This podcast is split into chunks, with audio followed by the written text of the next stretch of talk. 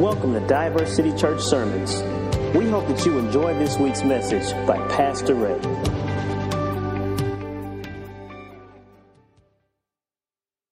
church folk today. I'm tired of church folk. I'm praying for those that want transformation. I'm praying for those that are hungry for something different.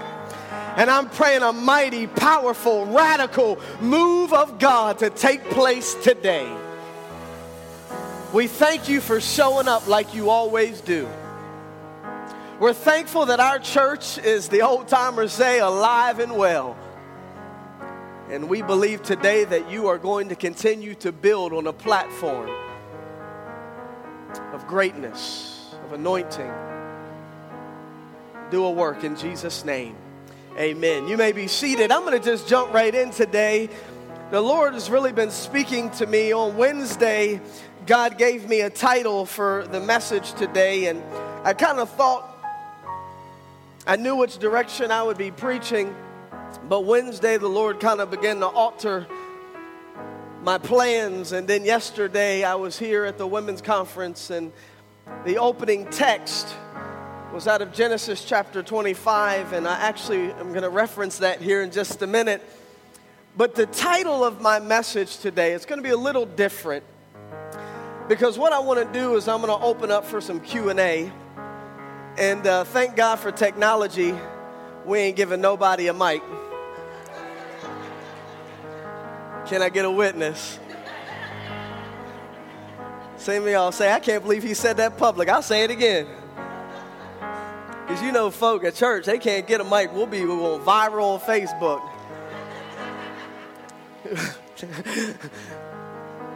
Not today, Satan. Not today. If you've got a question that you would like to ask, please keep it connected to today's message. Um, it'll be probably right there. And then if you don't get that question or that, that number now during this message, you'll see that same number at the bottom. And you can text your question there, and we're going to do our best to filter through them for those that are watching online. Uh, if you have Facebook here and maybe don't text, you can also send your question in via Facebook Live, and we'll have somebody that's kind of filtering through them, a few folks. And the goal is that we answer some questions. We'll, we'll see how this goes. Um, I am committed to whatever questions we do not answer, that I'll start talking about them this week on Facebook. Uh, which is going to be very difficult for me. As you know, I am terrible at Facebook, but uh, I'm going to try my best. The topic today that I want to talk to you about is what to do when things don't go the way you planned. Let me say that again. What to do when things do not go the way you planned. I, I, wish that there would be at least one person that could say, Pastor, you're not alone. There's a lot of times that I make plans, but then things get altered. Right? The Bible says, man makes many plans. Right? That's, that's what we do. We make plans. We, we put God in the middle of them. Many times they're righteous plans and holy plans and plans that we've been praying about and preparing for for years. We see the light at the end of the tunnel. We're almost there. And just like that, something changes. Can I talk to somebody whose plans have been altered? And you feel like that's your life, and you start taking steps forward, and then the next thing you know, you're 10 steps back. What do you do when things don't go the way that you've planned? I didn't plan to be where I'm at today. I planned to be a whole lot further along. I didn't plan for my wife to go through again what she went through this week. I planned on her being a lot further along. I'll tell you a little bit about that later. And, and really, the Lord has just been saying to me, Ray, you need to just keep on moving forward, even when your plans are altered, because I am ultimately in control of your future. And if I have brought you this far, I'll keep on taking you further. And, and, and I want to talk to you out of Genesis, but before we read it, I want you to understand contextually what Moses was writing in Genesis. I'm going to read to you the story of Isaac. Isaac was the son of Abraham, and Abraham told his servant, He said, Servant, I want you to find my boy a wife. But I don't just want any wife, it needs to be a woman of God, it needs to be a church woman. Well, here's the thing about Abraham Abraham left the church, not like some of y'all leave the church. Got quiet. He, he, he left because the Lord told him to leave, like for real told him to leave. Not because the carpet got turned colors that you didn't like and somebody didn't say hi to you. Abraham left because the Holy Spirit told him to leave. And he's now in the wilderness around a lot of people that are pagans, worshiping false gods of many names sacrificing their babies and people to what they called to be their God. And Abraham is there witnessing, believing the word that God spoke to him that he would be a father of many nations. And God said to Abraham, Go to this pagan world and witness for me, and I'm going to bring revival to you.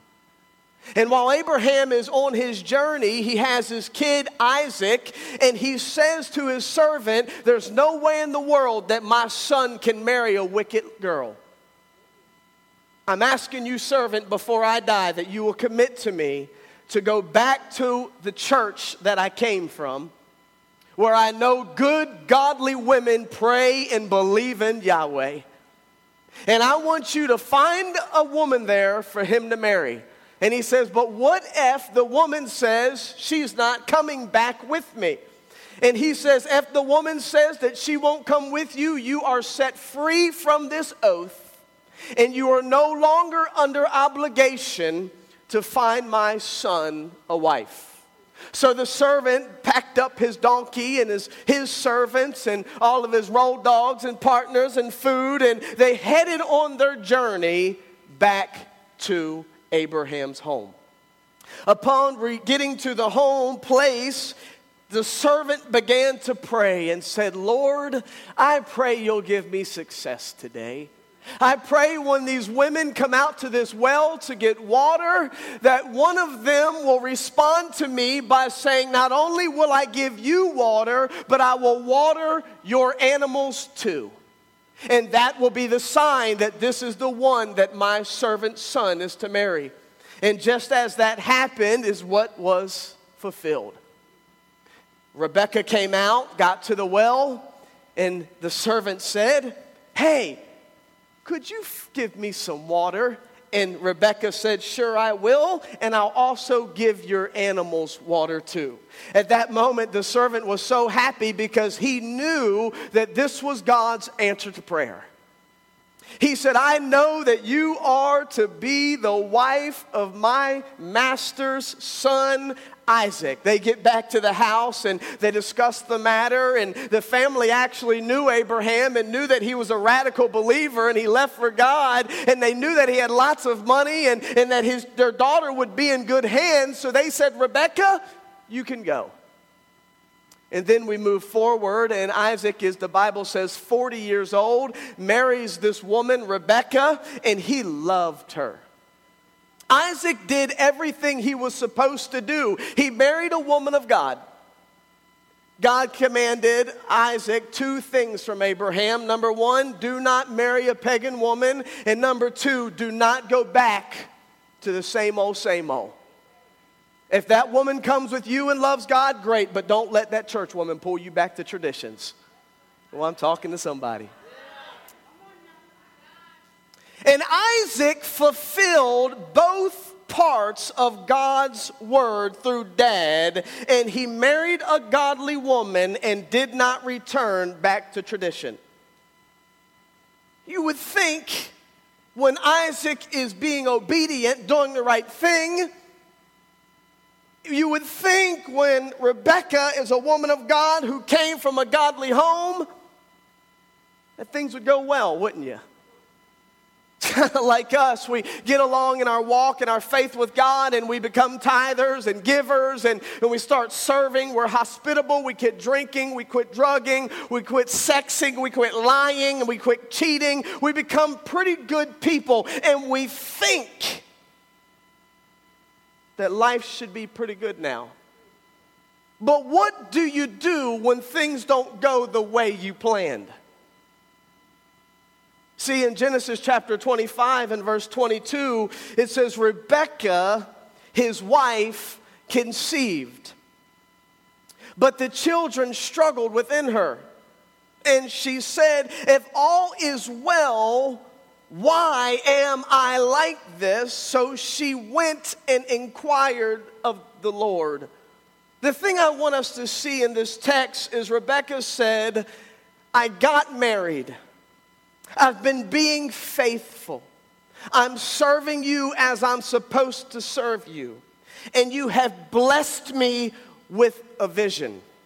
You have blessed me with a dream. You have blessed me with purpose. You have blessed me with a child. But the child is on the inside, but not yet come forth on the outside. And she says, If indeed I am blessed, why are the children struggling inside of me? She said, If I am so blessed, why is the vision such a struggle to come to reality?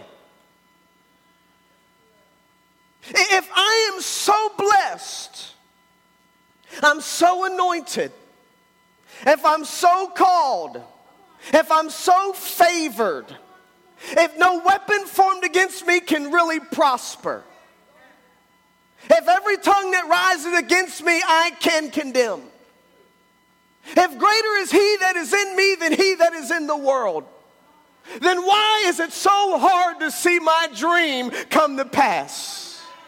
Why? Do I have anybody in here that says, sometimes I ask God why? I just don't understand why it's going the way it does. It's like I'm trying so hard. I'm working, giving it all that I can. I know I'm anointed. I know I'm called. I know I'm in purpose. I know I'm, I'm favored. I know that God's got a plan for me. But yet, for some reason, there's a struggle inside of me that I can't figure out. And Lord, I need to break through. And here's the word she said. She says, If all is well, why am I like this? See, I think that this is what the enemy often does. If you're really anointed, why is it so hard? If you're really called, what's taking so long? If you're really gifted, why don't people see it? If you've got purpose, then why aren't you yet walking in it? See, because what happens is the Lord conceives something in us and it begins to build an anticipation for our future, and we get excited and, and we're ready because we used to think that we couldn't become anything. But then God comes in and begins to weave His Holy Spirit in character into who we are. And our spirits begin to mold with our soul and our body. And then we become one with Christ. And Paul said, I'm crucified with Christ. Nevertheless, I live, not, not, I, but Christ liveth in me. And now there's been this change, and it's no longer me, but Him. And, and we're excited because I used to think I couldn't do anything, but now I think I can do all things. I, I used to think that I wasn't able, but now I know that I'm an overcomer and more than able. I used to think that I was defeated, but now I know that I'm a victor. And there's a change that has happened. And we're so excited, and we now have dreams and hopes and aspirations. But sometimes the dream takes so long, and the baby is in way longer than we anticipated. And we begin to ask God, if I'm really anointed, then why am I struggling like I am? If I'm really called, why is it taking so long? If I'm really favored by the Lord, why am I like this? Why am I like this? I think this is something that most of us wrestle with because the reality is his life is not easy. And we are not to be emotional people that go up and down with the roller coasters of life and constantly check and, and, and, and recheck and, and then reevaluate over and over, wondering, are we really called? If God said you're called and He's birthed purpose inside of you, you need to stand on it and know sooner or later He will come through. And even when it's not the way you want, it's all good because God's in control, right? The last three weeks of, this me- of the message prior to today really coincides perfectly with all of this. I challenge you to go back because really the enemy wants us to start building our flesh. He wants us to be like Noah and stop building altars and start building vineyards. He wants us to stop being people of prayer and be people of wine. And we need to make sure that we are not allowing the wrestle that is inside of us to make our spirits go dim and our flesh go strong. And then our priorities get out of whack and God comes off the throne of our heart and something else takes its place. Because God's got a purpose for us, and we need to fix our eyes on Jesus, the author and perfecter of our faith. And when all hell breaks loose, and I'm not getting where I wanted, the way I wanted, as quick as I wanted, and it's not going the way I planned, I need to still look unto the hills, because where cometh my help? I tell you where comes my help. My help comes from the Lord, and it may not be setting right on the inside, but I know God is real good, and I'm not going to do things based off what it looks like on the outside because I know what the Lord said to me. And sometimes you need to be like David and start encouraging yourself. And you need to say, Self, you've been too good, too long serving God. Don't you quit now because things don't always go the way we plan. They don't. I did not plan. I was looking back, and I think I shared this once before. We came to St. Louis and we said, Lord, the first couple of years we'll be here just to lay a groundwork, build relationships with the people, figure out the city, and figure out why you called us here. It took us five years to do that. Almost six, probably six. We figured out why we were here, what the purpose, our mission, our vision. We relaunched the church, changed our name. September was our launch of 2015. Diverse City is under three years old. And I'll never forget, September, we launched our church as Diverse City.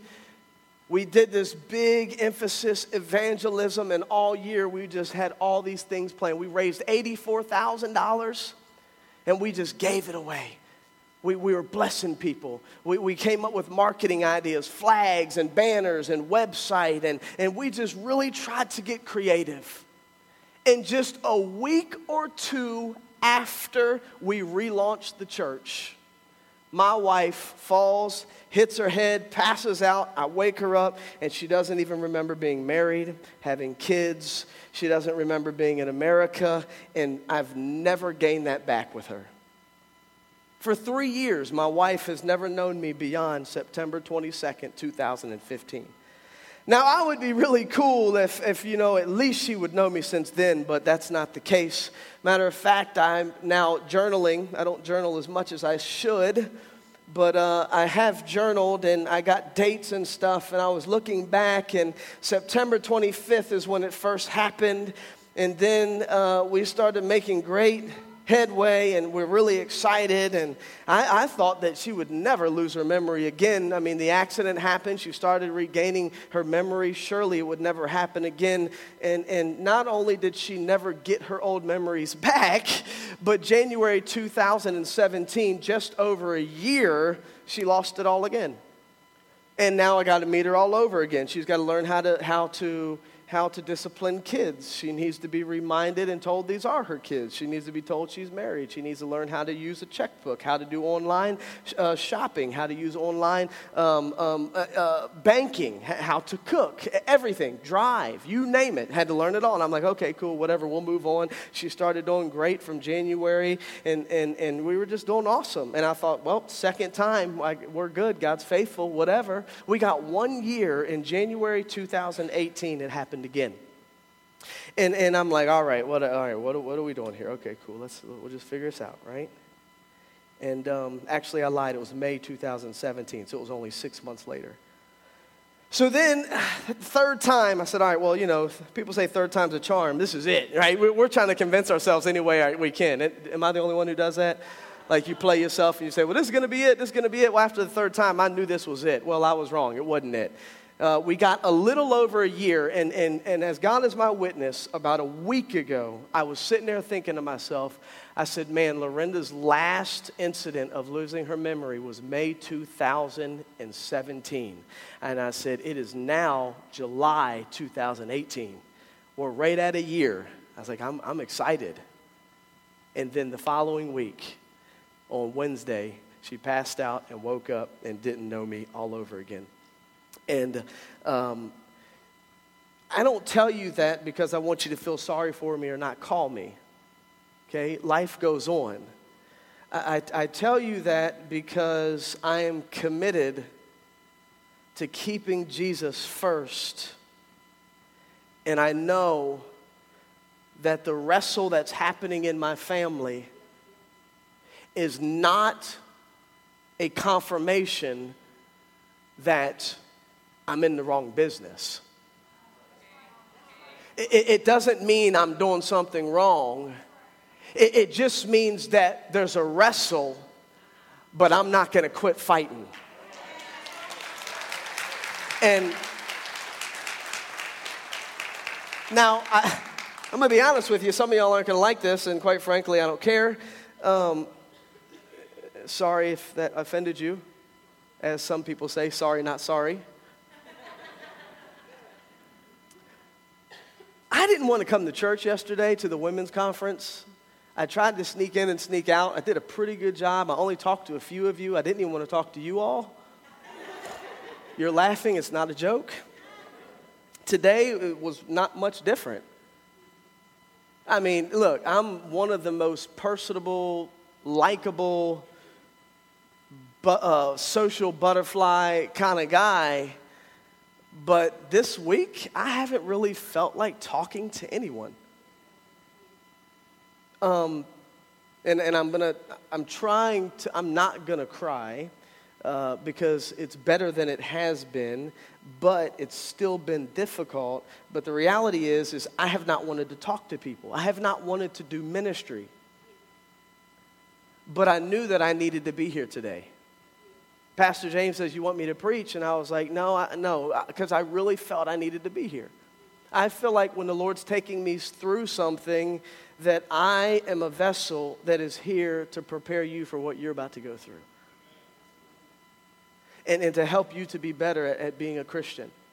And, and in James chapter 5, look here, it says, Dear brothers and sisters, be patient as you wait for the Lord's return. Like we're waiting on the Lord's return. Some of us are literally waiting on the Lord's return, like for Him to come down from the sky. Some of y'all are waiting for Him to come and, and show back up in this conception of something He's blessed inside of you.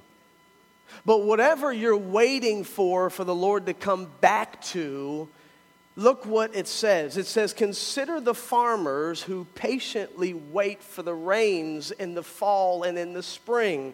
They are eagerly, eager, they, they eagerly, they are eager, eagerly looking for the valuable harvest to ripen. And, and, the picture that is being painted in James chapter 5 is the farmer plants the seed and then he leaves and waits for it to rain, and then the rain then makes the seed come up. But there's a season where we don't really know if anything's going to be produced or not. It's kind of like my watermelon plants at home. I planted a watermelon seed and didn't know what in the world it would do. We planted all kinds of stuff, and we've been eating lots of tomatoes, lots of cucumbers, uh, some, some squash, a little bit of zucchini. We've been eating lots of peppers, and, and, and we've got all of these vegetables. Kale, we've been eating tons of kale. But, but the watermelons, I mean, this is one of my favorite, and, and, and, and I don't even see like nothing. And we went away. We planted these, keep in mind, in April. Didn't see anything in May, didn't see anything in June. I asked Michelle, Michelle, what in the world? How do these even work? Ah, it'll come. Is there flowers? Yes, there's flowers. Okay, it's doing good. Just hold on. We leave and we go away for two weeks to Maryland, and we come back mid July, and I've got five or six watermelons, some about this big, some about this big. And, and, and here's what I'm saying to you. First of all, I didn't even know that you got multiple watermelons on one watermelon seed. I mean, look, we at Diverse City, right? This is a summertime black man's dream, bruh. and some country white people. Who country and white like watermelon? Yep, see? Country white people love watermelon.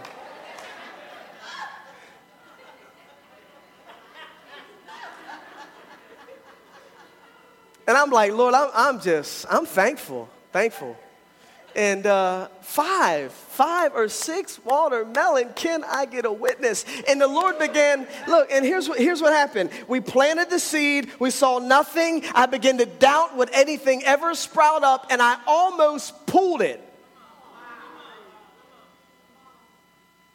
See, because in our culture today, when God puts something inside of us, if we don't see it come to fruition as quick as our last blessing did, we're many times aborting what God has for us. And God is saying, just because it took nine months the first time doesn't mean it's going to take nine months the second time. And I am not a God that you put in a box and you think if you just visit church enough and you go for this amount of time and you do it this amount of ways and you do it this many things and, and you have this kind of theme, then I'm going to produce your blessing. God is saying, You can't put me in a box. The way I produced a seed in you last time is not the way I'm going to produce that seed in you this time. And you may have waited nine weeks on that baby baby, but you wait, may wait nine years on this baby. And the problem is, is we are such a carnal, self-centered culture that if we don't get the conception of God's blessings quick to a reality, we abort them and we begin to run the other way because we can't wait on God to come through. Right? See, we, we are a carnal generation. And, and, and, and, and someone said to me, How in the world can you do this, Pastor? Like, how, or, or Ray, what I can't remember. How, how can you do this? How, can you do this? I, I would lose it. And I'm like, You know what? God has been so good to me. Think about my life. At the age of 20, I was a two time felon. I sat locked up for two years and I got out and went before the same judge at 25 and asked him to take my record away. Three years out of the joint, and the judge, the same one that put me away, said he's never in the history of being a judge of over 40 years took someone's record away after three years. How in the world do you go from a two time felon at 20, out at 22, no record at 25, full time in the ministry at 26, senior pastor at 29, a state council member at 30, and a, an administrative, a bishop, a district bishop at six churches at 31? It ain't nothing but the hand of God. And, and, and I say this to you because the, the, the, thing is, is you need to think about what he's done before for you. And you say, Lord, if you did it back then, you're going to do it again. And I will not get down and out. Look, I've been through heartache and pain and disappointment and embarrassment and shame. I've cried so much. I've been disappointed and let down. But I just try to stay the course, and God comes through every single time for my life.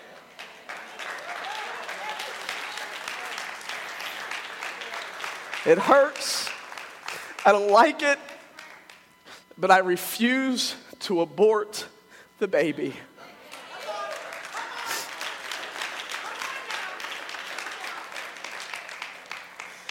Some of y'all need to start learning how to farm a little bit better. You need to learn how to sit back and wait for that seed to manifest. I'm, I'm going to open up for questions in just a second. Do we have any? Yeah, we got some. Okay. Ecclesiastes chapter 11, it says, Farmers who wait for perfect weather never plant. Oh, Lord. Father, I pray that this message today is touching the hearts of people.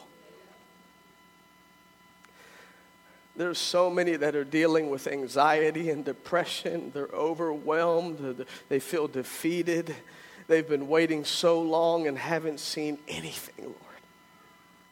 And I'm just praying that no one's aborting the baby, that no one's aborting the vision, no one's calling it quits, that we're not throwing in the towel in the name of Jesus that we're not throwing in the towel. It says, Farmers who wait for perfect weather never plant. Can I tell you, we as farmers have to make sure that we do not wait for perfect weather? Is Albert sick? Let, Albert has health issues. I don't know if that's his issue, but God, have your way in Albert's life. Farmers who wait for perfect weather never plant. The weather will never be perfect.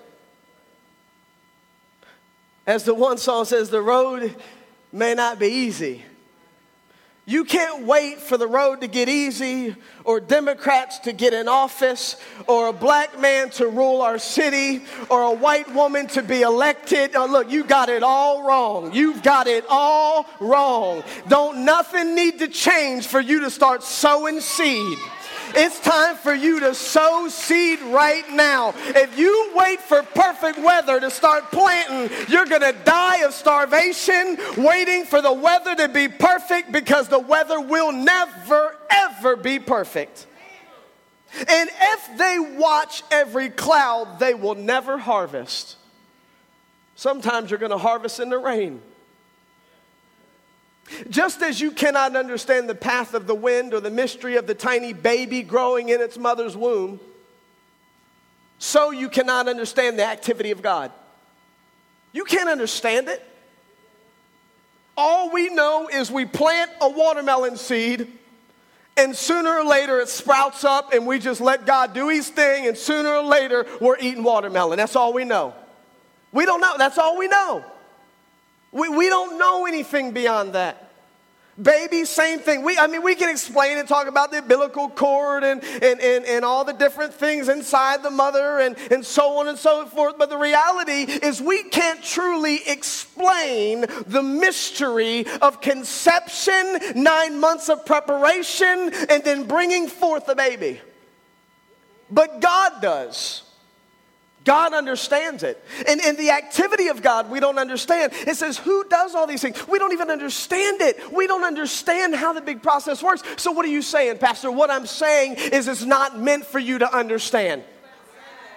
The only thing you're supposed to do is sow seed, trust God, leave it in His hands, hope He's gonna send the rain, hope He's gonna cultivate that baby, hope He's gonna minister to that dream, and you just hold on, and sooner or later, God will prevail and come through in your life. It says, Be not weary in well doing.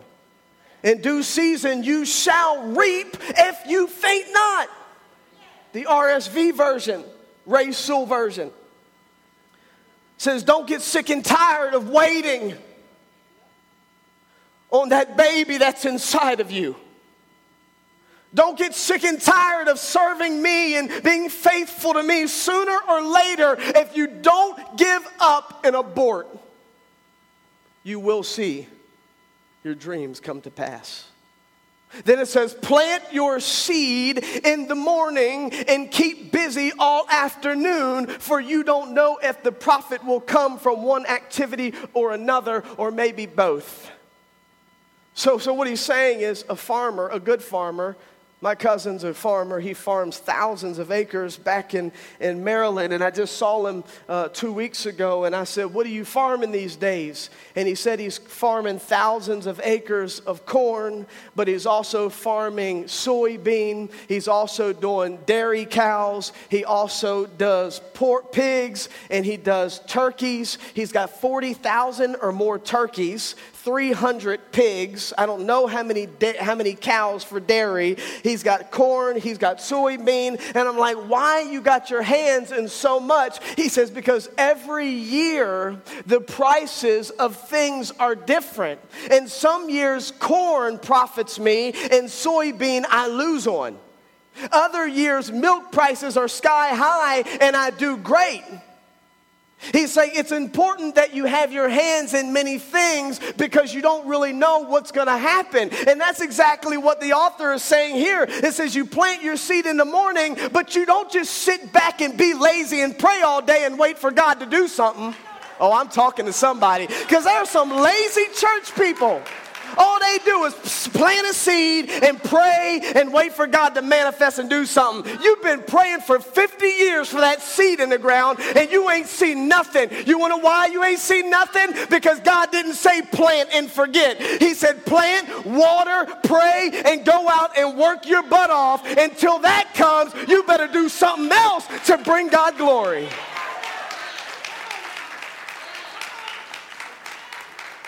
See, I'm not going to just sit back and pray and wait for this to happen.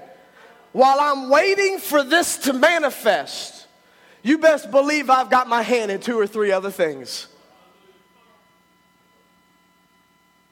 See, what will it profit you if you just put everything on one activity rather than focusing on your baby, but working on the others until it may manifest?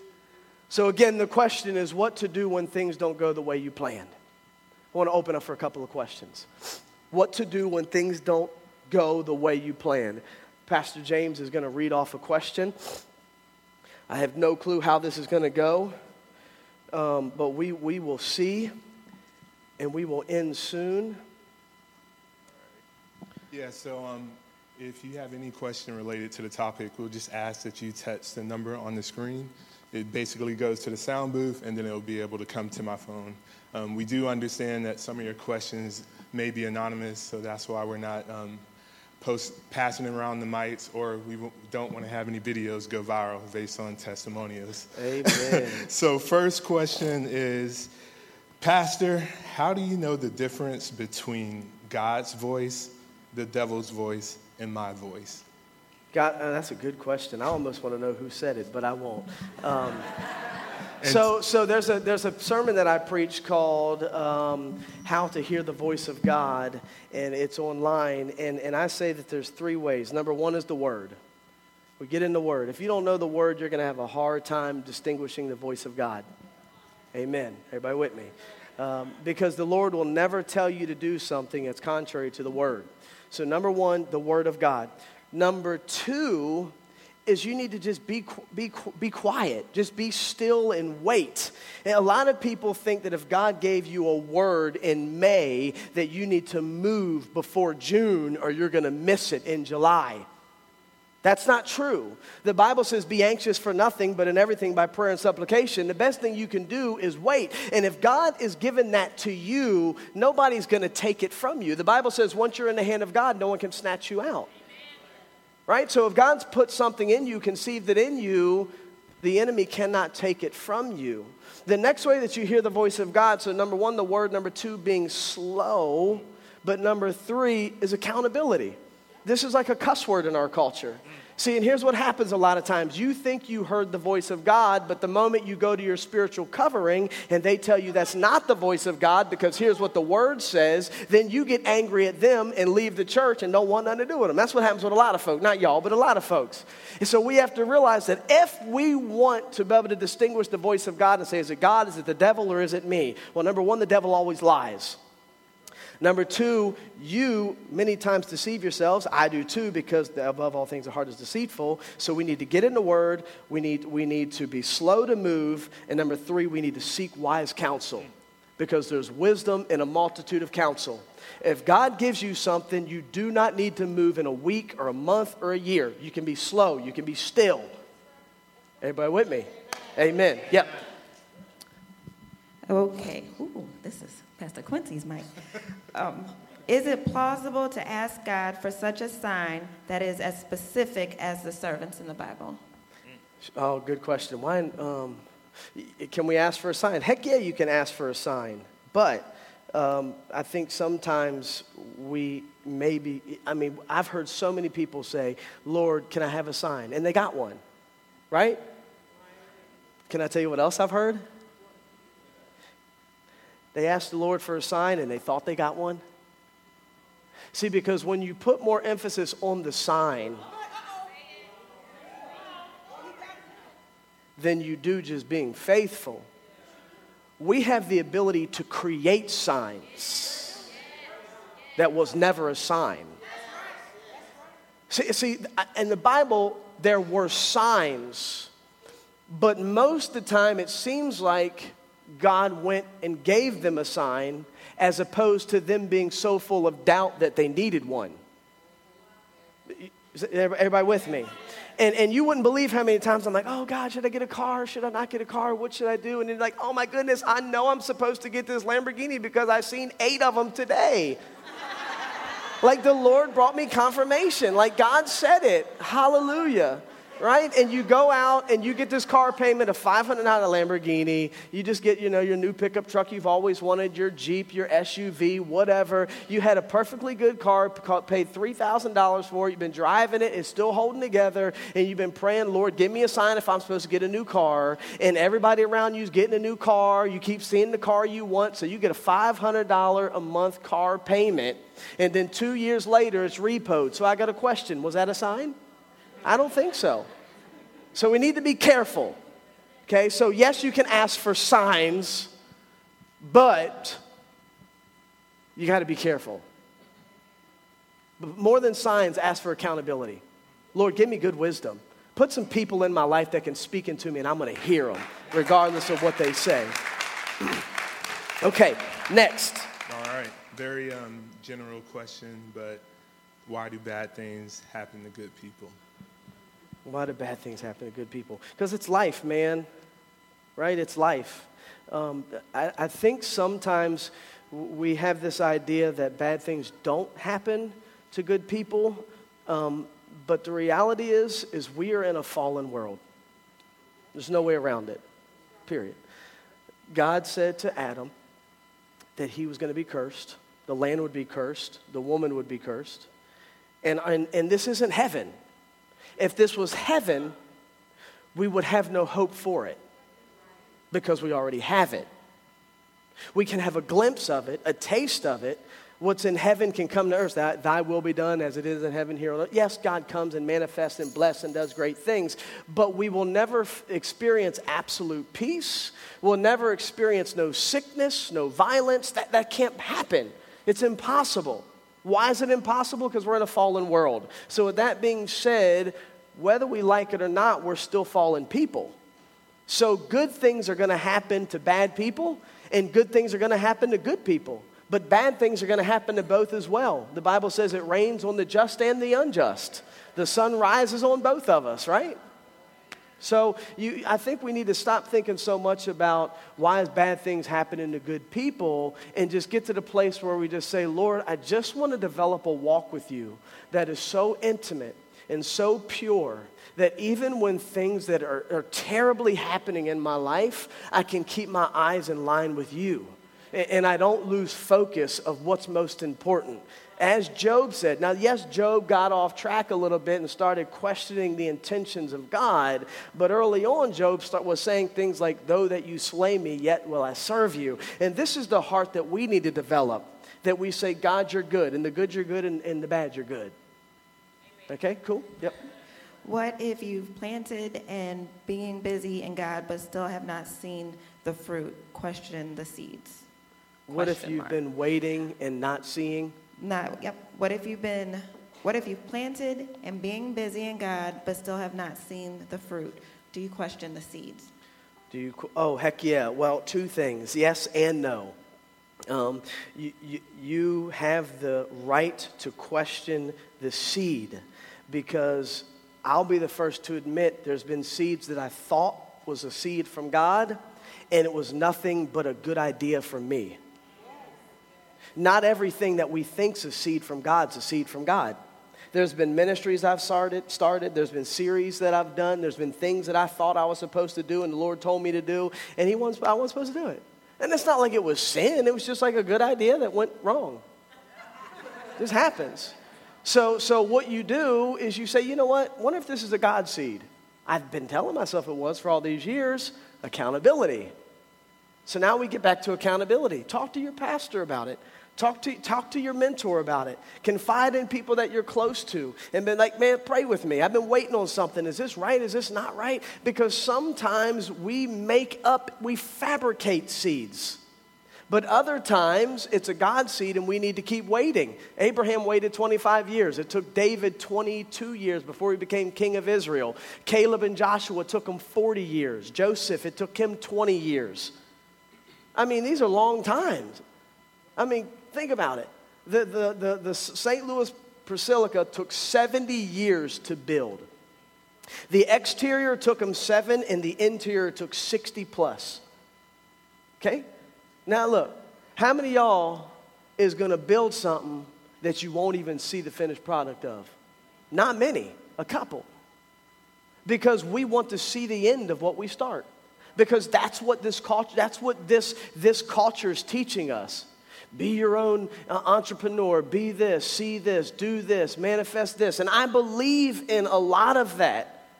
But what I also know is sometimes we're going to work for a long time and not see the fruit immediately. Okay, next. In a Christian marriage, how do you deal with an unsaved spouse? Oh, come on. I don't even know if that re- applies. Does that apply? Assuming that The seed? The seed? All right, I got you. Your seed. Your seed has been in your house for 12 years, and this seed ain't birthing nothing. Uh, how do I? So, how do you deal with an unsaved spouse? Well, you have to really respect them and love them and honor them because the Bible says, as we do unto them, we're doing unto the Lord. And a lot of us shout real good and we're the nicest people at church, but we're some of the meanest people to our spouses. And then we wondering why in the world they don't want nothing to do with Jesus. Our first ministry is to our home. It's number one. And there ain't no way in the world that I'm going to be more intentional about catering church people and not catering my wife and children. I will cut somebody off in this church so quick if they get in the way of me and my wife or kids. And this is the idea that you need to have with your spouse. But what if they're unsaved? It doesn't matter. Unfortunately, you all got married pre Jesus. Well, some of y'all got married post Jesus. If you got married post Jesus, then, then now you really are, are eating that stupid decision. If, if you got married pre Jesus, then it's unfortunate, but it's just, it's sin. Like it's, it's the world we live in. It stinks. You know, it's, eh, I mean, it's, it's terrible. It's like asking the question, well, what if I had a kid before I was, before I was married and, and, and now they're not doing good? Well, it means that you had a kid before you were married and they're not doing good. You're going to still be a parent to them. Same thing. What if I got married before I knew that I should be married to a Christian? Well, you're going to do the same thing as if you got married after you were a Christian. You're going to love them, cherish them, respect them, honor them, listen to them, hear their opinions, and love them where they are. As long as they don't make you quit going to church and make you want to do things that are contrary to the Bible, love the heck out of them. Are we almost done? A lot more? Like how many more? 20? You got 10 more? I was about to say. Maybe we do three more. All right. Um, we, we'll figure out a way how to. It's handle- 12 12. Yeah. Okay. We'll see. We'll go for a few more minutes. How do you let the Holy Spirit change you so your sin does not hold you back from the God given purpose? Say that again, please. How do you let the Holy Spirit change you so that your sin does not hold you back from your God given purpose? Somebody posted, uh, sent me a message this morning, and they said, "I want to be like you and li- live in a, a new life. How do I do it?" And I said, "You need to be intentional about wanting a new life." I stepped away from the world for three and a half years on a sabbatical to pursue Jesus. Now, two of those years were not voluntary, it was called incarceration.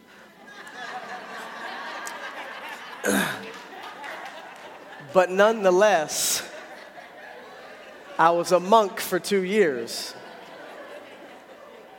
I think I'm going to start changing my testimony and start telling people that I was, I was a monk for two years. and um, then after that, though, don't, don't get it twisted. It didn't stop there. I was working a great job in the secular world, making very good money. I mean, I was 22 years old, making 50, 60 grand. And I mean, I landed a great job, just to favor the Lord. And, uh, and, and the Lord told me to quit and, and move to Baltimore City and live in a ministry house and just spend time with Him. I sold everything I had. I sold my house. I sold my motorcycle. I, I walked away from my, my career and I just pursued Jesus. And, and, and I say that because we all want something radical to happen, but no one's willing to do anything radical. Like if we want to, if you want God to do you over, you need to start walking His direction again, again, and again and again. He, he, he's not going to transform you by coming to church for two hours on Sunday morning. He's going to transform you by soaking in Bible study, by getting around some good, godly women or men. He- He's going to transform you when you're intentional about growing a relationship with Him. It's not going to just pop up. You have to be intentional. That- that- That's a very vague answer. If you want more, I'll give you more later. Any of these can have more later. Matter of fact, let's start some, somehow between Kevin and Pastor James, and we're going to figure out a way to start a thread and, and answer some more of this on Facebook. Yeah, so this kind of um, follows up on the comment you just made. Is just um, in your family, um, what are some of the practices or practical applications to establish good, healthy boundaries Good, healthy boundaries. for your family? Oh, for our family. Um, to make sure, wh- how do you interpret that question? I, I guess mainly in general, like if you would say, what are three or five things you've done in your family to ensure that those boundaries are protected for your home? what would it be? So, like, of course, prayer would be one, but just in general, if you were saying, go do the next four things, what would those be? Um, one for me, definitely, is to listen to my wife when she says that she feels like she's not getting her needs met. Because when early, the first eight years of my marriage, if she said she wasn't getting her needs met, I'd say she was wrong and I'd give her four or five points to prove her wrong. And I'm such a good debater that I'd always win. Um, but then the Lord began to break me down and, and made me see that if she's saying her needs aren't met, then guess what? Her needs aren't met. And, and so for me, one boundary is for us to have an open conversation back and forth. And when she says, hey, you're spending too much time at work and I feel like you're not spending enough time with me, it's not for me to argue it back and say, well, I only gave 47 hours this week. it doesn't matter. She feels like she has insufficient funds. So I have a job to make some deposits. So that's one big thing. Another big thing is, is try to figure out a way to have uh, often, whether it's dates, family night, uh, we eat at the dinner table every single night of the week. Without fail, we eat at our dinner table at 6 o'clock every night of the week. That's what we do. Me and the kids. We don't eat in the living room. They don't run here. The others run there. We sit at the table and we eat together at the table. So, like, there's some things that you have to draw a line in the sand and say, we will do this. And that'll be a little different for each of you, but there has to be some things that you do. Right? So, so like that's important. So dates are important, family nights important, dinner table stuff's important. Obviously, prayer, uh, de- devotion nights are great. Sometimes we fail miserably at that, but just having a devotion night, even if it's once a week. I mean, start off at once a month. That's better than nothing. And I hope those kind of help you. And, and so, really, the main thing I'd say about that is never let anyone get in between. If your spouse is saying something to you, hear it and change. Or get counseling. Virginia, Virginia Ann. Yes, um, I'm going to paraphrase this question. It's kind okay. of complicated. Um, if this person's been divorced twice and they are starting to wonder if their seed being a spouse will ever come to? Is it possible to be um, like that seed will never come? They will always they're they are destined to be single. How do you know when to give up on a seed? When, uh, okay, so this is directly speaking to. So I'm not going to answer this question based off of giving up on a seed. I'm going to answer this question based off giving up on being married again. Is that okay? Would I still be answering the question correctly? Okay. Um, so, so one thing is the Apostle Paul said that um, he was not married, and that he said, but not everyone has this gift. Having the gifting of celibacy and, and, and being single and not desiring to be married is indeed a gift. Okay, go read it. Paul says it's a gift. Not everyone has a gift. So if you have a desire to be married, don't feel bad. Okay, desire to be married, have no desire to be married. They're different. Okay? So if you have a desire to be married, but maybe you'll never be married, well, we'll change that. I have a desire to be married, but I'm not, and I'm going to I'm going to wait because you still could be. You don't think, a lot of people think, well, maybe I shouldn't have a desire to be married. Maybe this is bad. I tried it twice. Oh, man, maybe I shouldn't have a desire to be married. Marriage is good. There's nothing wrong with wanting to be married. I can tell you that I do believe a lot of the reasons why a lot of people aren't married is because they can barely function and take care of themselves. If you can't take care of yourself, I preached a message, you can hear that one too. It says, You can't be no nickel piece looking for a dime. If, if you want a dime, you need to be a dime. And a lot of us, I ain't messing with no broke. Mm. Y'all know that song? A lot of y'all broke as a joke, trying to, trying to be married to, to somebody rich. It don't work like that. Look, if you want somebody like up here, guess what? You better be up here. So part of the problem is us taking our eyes off of wanting to be married. Lord, I want to be married. You know I do. Is there something in my life that is prohibiting marriage? Is there something in me that would bring baggage and unhealthiness to the marriage? And allow God to begin to speak to you. Allow other people to speak into your life about what you're missing. And then when you're ready, I do believe that God will fulfill that desire in you. We'll take like two more. It's 1220. Are y'all okay if we do a couple more? Who's not? Stand up.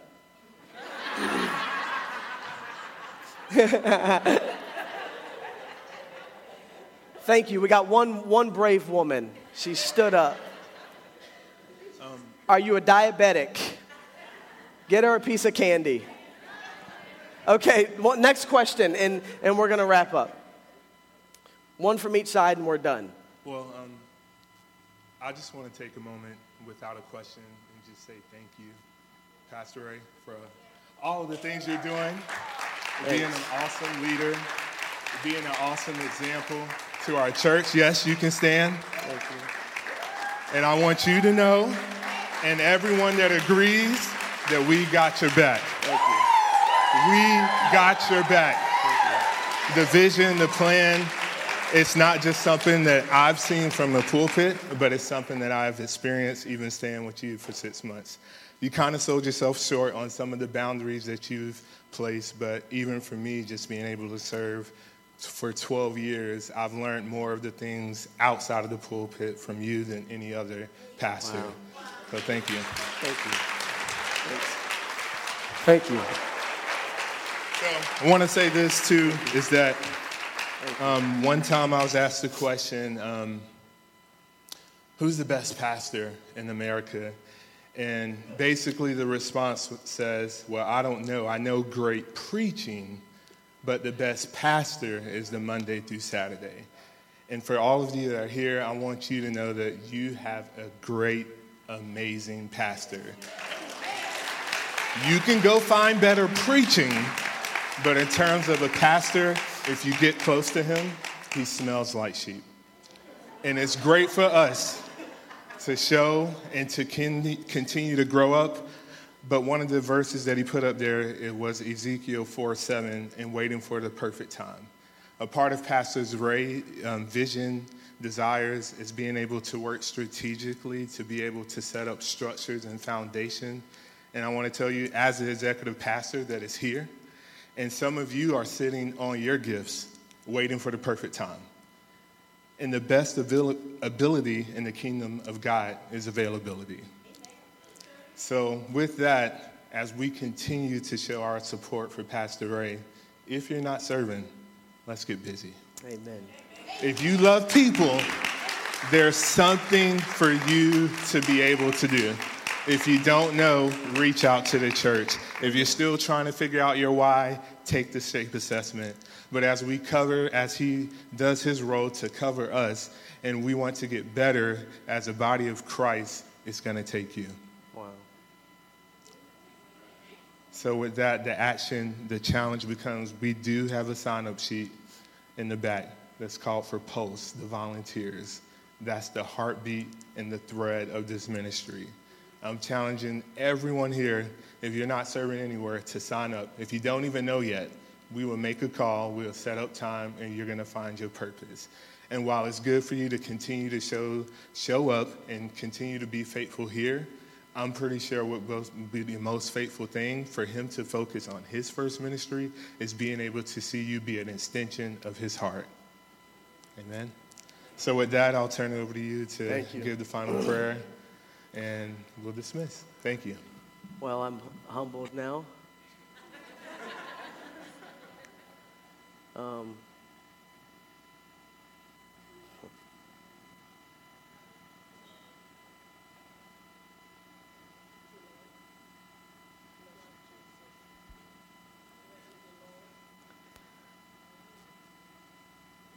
I just want to help people. I told the Lord when I was still locked up, I don't even know what it means to be in ministry. I ain't never been in the church. But I just want to help people. I've had lots of money, so I'm not, not interested in the money. I just want to help people. And I'm going to be very honest with you and tell you like four years ago, I had an opportunity to go pastor a church of about 2,000 members, and I turned that down with ease. About a month ago, my wife doesn't remember this, and no one else knows this. There was a church that was brought to my attention that had 4,000 members.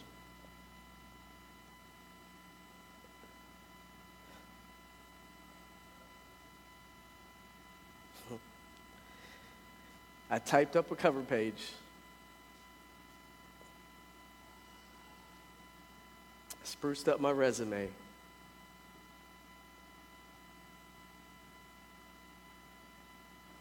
And felt convicted or leading that this is where I'm supposed to be right now.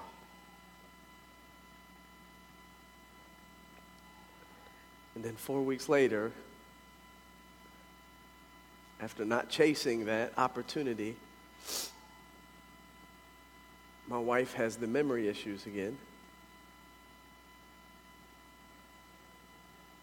And sometimes you just say, why? Like, I don't get it. And it's not always for me to get.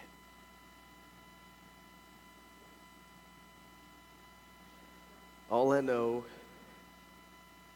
is that I fail God miserably so many times. But I love Him so much. He's done so much for me.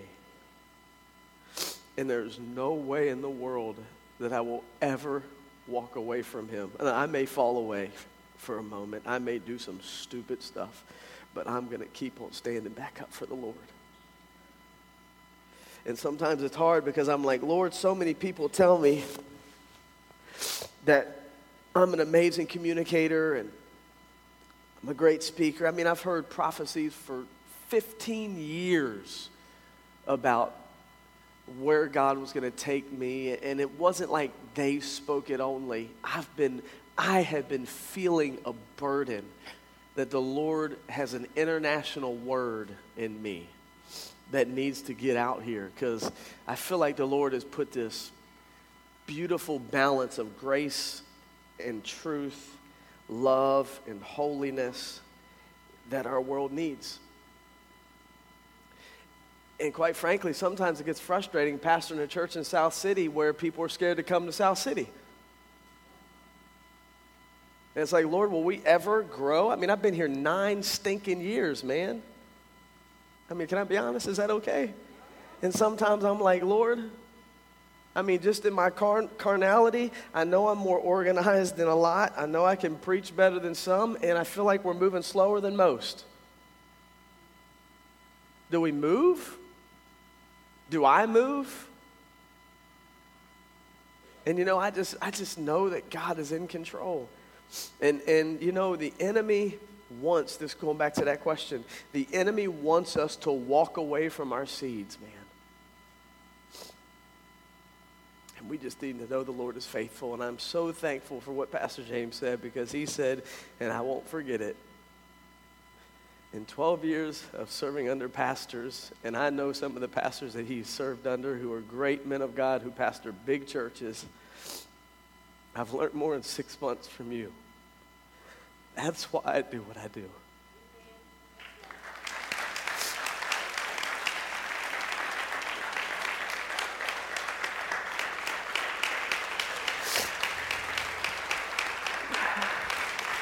Father, I thank you so much for this service here today, Lord. I thank you so much for what you're doing in my life, what you're doing in our lives, Lord. And, and I know many people are right where I'm at, where there's opportunities that sometimes present themselves. There's, there's temptation that comes our way that makes us th- think about going a different direction. But Father, I pray that you'll help my family, my brothers and sisters, to not abort the baby. To not lose sight, not lose hope, not give up, but to stay the course. Father, I pray that my family can do like and say, like the Apostle Paul, I have fought the good fight. I have kept the faith. I have finished the race. Lord, you know I did not want to come here, but I knew I had to be here. We've talked about seeds. We've talked about dreams. We've talked about babies. We've talked about marriage. We've talked about disappointment and pain. I talked about wanting to just go a different direction. There's been so many things that we've talked about here today, Lord, and, and, I, and I really feel like it was divine. It was divine. I feel like it was God inspired. So I'm not going to do some crazy Pentecostal altar call, but I am going to do this, Lord. For those that were significantly impacted by today's topic, message, conversation, and they're going to step up to the challenge that Pastor James made. They're going to step up to the call, the challenge that was made through me today. If there's anybody here, Lord, that was greatly affected and said, This is this is it. There's some things that are going to be different in me, Lord. I was just going to say, raise your hand, but Charlie's saying, man, I'm coming to this altar. And I don't know where you fit, and I don't know what it is, but, but if, if, yeah, if, if you want to make a declaration with me, can you please just join me right here? Just join me right here, please. I need us to see who, how many people there are making this together. I, I need y'all to see this. If you say, Pastor, I was affected by this message today, I, was affected by it. Like, like this, this is something happened in me. I, I, don't know what, what was going on, but things you said and spoke, and, and maybe what Pastor James said, or a question, whatever. If this was you, just, just come here. We're in this together. I make myself vulnerable to let you know that you're not alone, that we're in this